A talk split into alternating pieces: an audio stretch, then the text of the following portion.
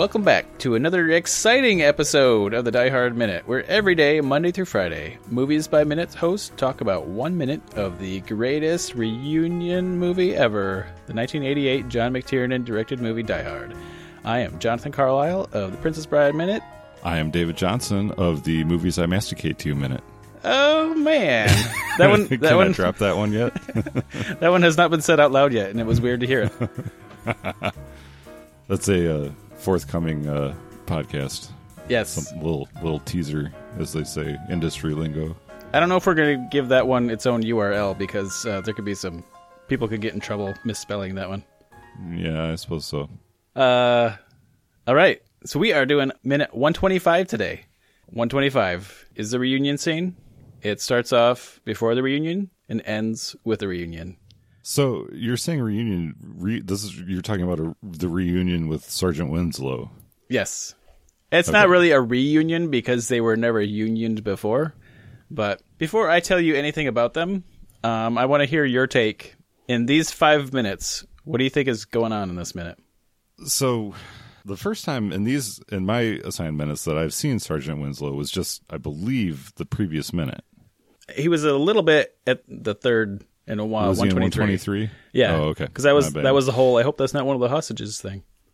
Oh yes, yes. Um, so I would say, uh, just based on what I've seen here, that he is an extremely important. Like maybe he is uh, Brucey's mentor, or he has like some like really profound role. I feel like that's not actually the case. Um, but it, these these minutes make him seem really important. Well, does it make you feel better that uh, when we were introduced to this character, the Winslow character, that he was buying Twinkies by the armfuls? That makes me feel outstanding.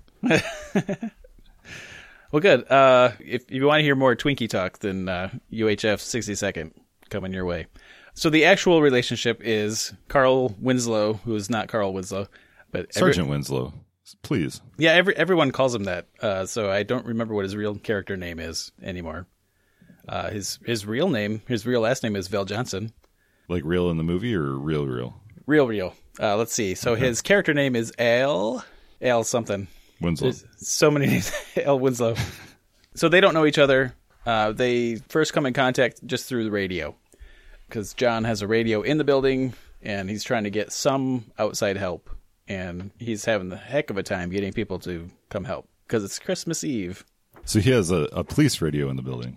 Uh, no, he steals a radio from one of the, the bad guys that he kills. Oh, okay. Uh, so th- I have questions about that, but backing up a little bit uh, for a split second, when you said they first came in contact on the through the radio, I for just a, a second I was kind of hoping that they had been dedicating songs to each other, uh, like at night on a top forty station. You know, like they they first came became aware of each other through the radio. Well, if you had only ever watched minute 125, I would have to believe that you were right. Based on how they embrace, Yes. Yeah, yeah. I mean, yeah. even halfway through this minute, the music kicks up and it's completely like lovers in a field, each standing at the end of the cornfield and then run towards each other. Yeah, and there's a little bit of a red herring too, because obviously they're moving towards each other in this minute. But when the when the shot first goes to Brucey's point of view, um, there's like a SWAT team member or something that's dead center in the screen that you think that that's the focus, and then he becomes obscured by other people. But uh, and then the shot cuts completely to Sergeant Winslow. Um, so there's like this weird red herring of this guy. Oh, you, just in a black cap. You see what I'm saying? you talking about the mustachioed guy? Uh, is he mustachioed? Uh oh. Hold on. Oh, we had we got to talk about that guy. Oh, I guess he does have a mustache. He he is in my notes, so we have to talk about him. okay. Yeah, if you go to the six second mark, you get a pretty good shot of him, full body, right before that head comes in the way. he, he is again like uh, who put that guy there? He does not look like your typical Yeah. SWAT guy. Yeah. So that is that an actual character in the film? I thought that was an extra. No, I've never seen that guy before. Oh, okay. But but he's my favorite character. yeah. uh, Certainly in this minute, he he uh he, somehow he found himself like right dead smack in the middle of that framed shot, and but he looks like he wants to get out of there really bad. He looks like he wants to be anywhere else. Ugh. Maybe he really loves trees, and all this paper is just really bumming him out.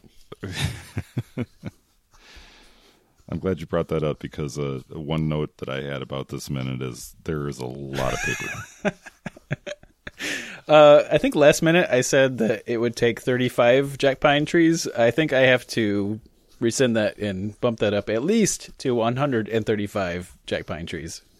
wow, that's that's a grove. How many trees in a grove, Jonathan? Uh, 63.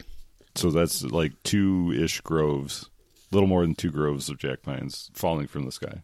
Yeah. And it's it's 63, which is a weird odd number. It may even be prime. I haven't really thought that through. But that's that's because they they count on, you know, a certain percentage of them dying so that you can get a nice round even 50. Mm-hmm. So that would be 63 minus 50 is 13. So that's a very specific percentage. Although that's not a percentage, that's an actual number. Well, I can completely understand why 13 would die off. That's an unlucky number. Yeah, there you go.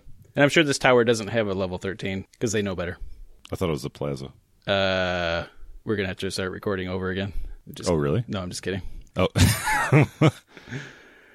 Okay, so we're back to mustachioed guy. Um, I might have to take a screenshot of this because I think he really is my favorite character right now. so you're saying John McClane had a, a radio that he was communicating with the police and or you know law enforcement personnel, Yep. correct? Okay, so would it be safe to say that he's communicated with the law enforcement how many bad guys there are? Yeah, I think so. It's a, he keeps killing them, so the number keeps changing. Okay. Well, but he's uh, presumably he's walked down at least 30 flights of stairs with the radio. He's probably been in communication. I don't know if he still has the radio. Oh, the radio's gone. Okay. Yeah, he, he got that kind of early on. Um, actually, in our first week, I think he, he just got the radio, and he just made it up to the roof and just made contact.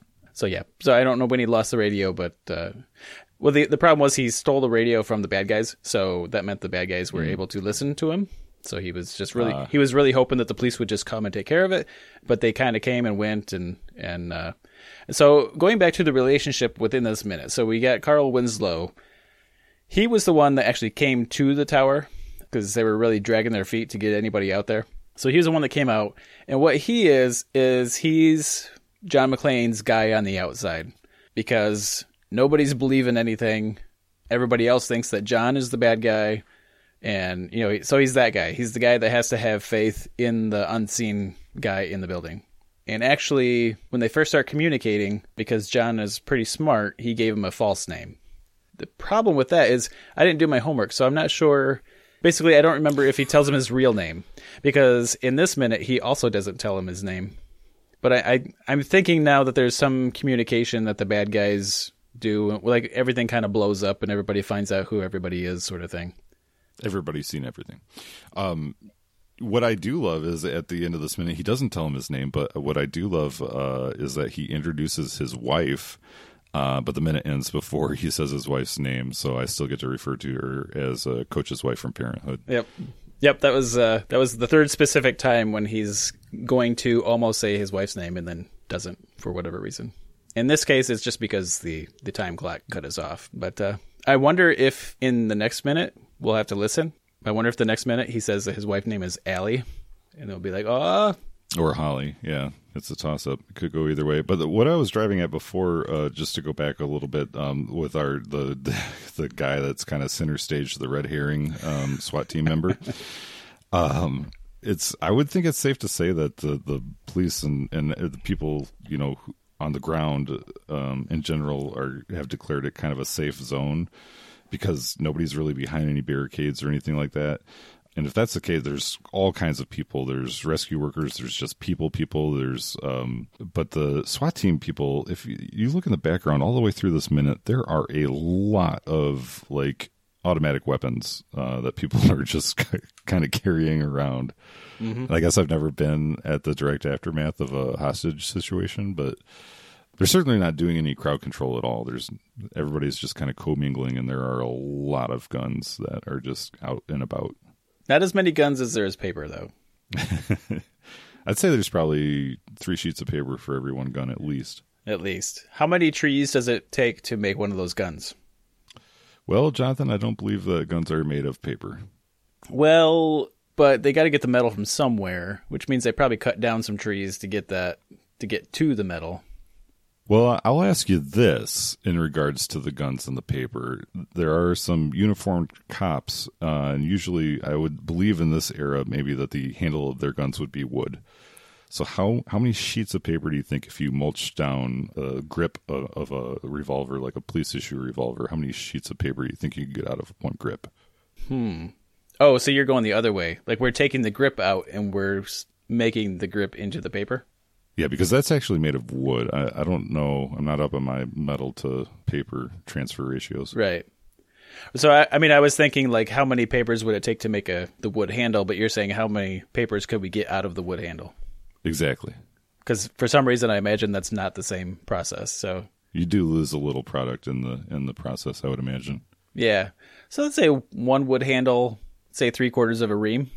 I don't know how many papers that is. I'm gonna go like a fifth of a ream. No, no. Yeah, I'm gonna go with what you said. Actually, never mind. Scratch that. Edit that out. I look like a fool. you look, you look like a fool for for for disagreeing with me. And then that's not exactly what I meant, but sure. Uh, as if my answer was no. My answer is true. This is getting recorded, so it has to be true. Yeah, it's going to go on the internet. Mm. Um, but there's no paper on the internet, which means the internet is the opposite of Die Hard. Is that true? I wonder if we see the internet in this. You wouldn't know that. We definitely see systems and networking, but I don't think we really see the, the internet. Oh, do they do they bandy around a lot of technical jargon? Well, the, this this building itself, the Tekemoki Plaza Tower, uh, I should I really should I really should fix that Plaza Tower. Um, there's a lot of technology in there. Like it's it's the 80s, but they're just like this is the coolest place. So they they have a lot of technology in there, and there's a lot of systems within the tower, but I don't know that they're really connected outside of the tower. Um, certainly not after the bad guys cut all of the outside lines. But uh, why are we talking about this again?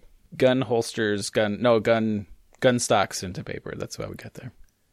So I'm really stuck on this mustachioed man, but we got to move on.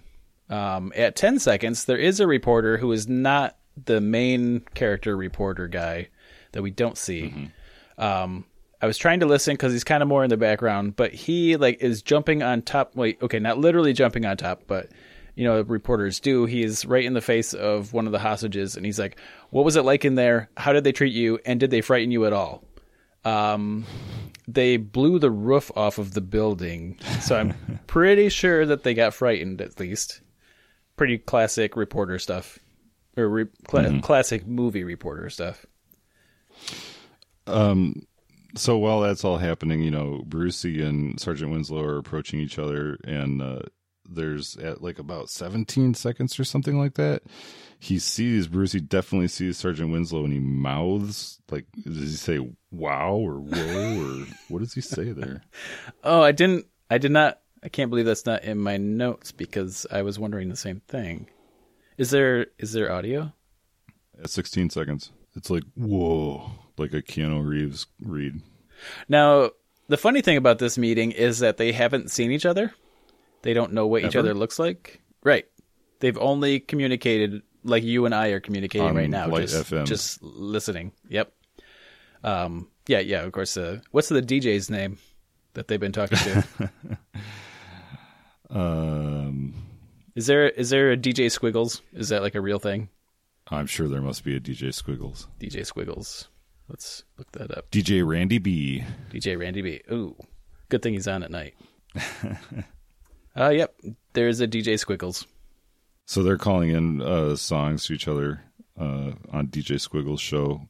Who starts? Who who calls? Uh, Brucey dedicates a song to Sergeant Winslow. it, it's probably well, it's probably Van Halen, right? Yeah, I mean, do they do they start it off playfully? You know, as the night wanes on, then then they get into uh, "You were the breath beneath my wings" or something. yeah, I would think that as the night wears on, you got to go slow jam. You can't start with slow jam. Um, but uh, so they that's crazy. So you're you're telling me that Brucey just intues they intuit who each other are in this mad mob of people. Uh, yes, because wow. I mean, even if his real name got blown out there at some point in the movie, I'm pretty sure. I could be wrong on that part, but I'm pretty sure on this part that they've never like described themselves to each other. Like I am a black man, and I am a white man. Like I, I don't know Covered if they've really, baby oil. yeah, covered in baby oil. Well, he's got the coat on now, so I don't know Uh, if that I would. suppose so. So it is interesting. They just make eye contact and somehow know. And the funny thing is that they don't say anything.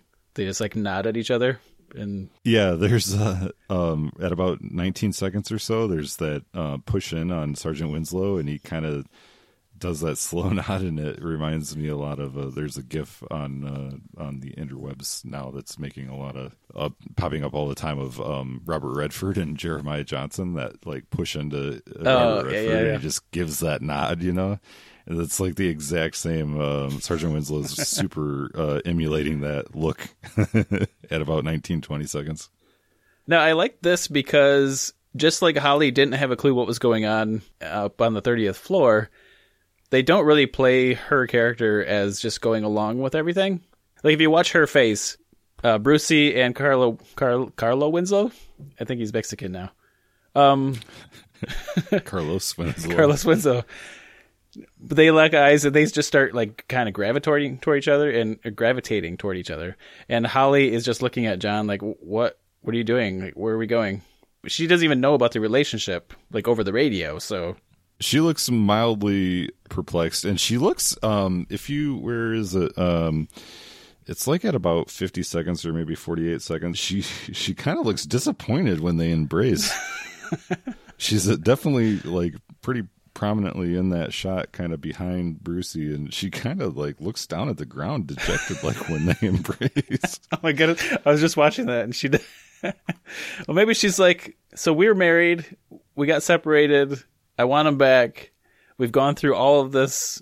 And we got back together, Now, and now he's already, Carlos he's already moved. all of a sudden swoops in. Carlos. But he does. Uh, Brucey does immediately uh, turn around and introduce her as his wife, which is kind of that's kind of crazy. I wonder how that. Uh, see, I am. I will have to watch the film because I want to know how she reacts to being introduced as his wife if they're like separated ish. Oh yeah, she even went to the point of like using her maiden name professionally. They've gone down a road and now they're backtracking. Well, hopefully she'll be understanding and there'll be room in their relationship for Carlos. I just I just imagine like their house is like the Family Matters house and Carlos is the Urkel coming in all the time. Oh boy, Well, do you have anything else for this minute? I don't. Now, you have not seen the movie. So, we had a pretty good week. This is a pretty good climax, pretty good, you know, work up to and now we're coming back down.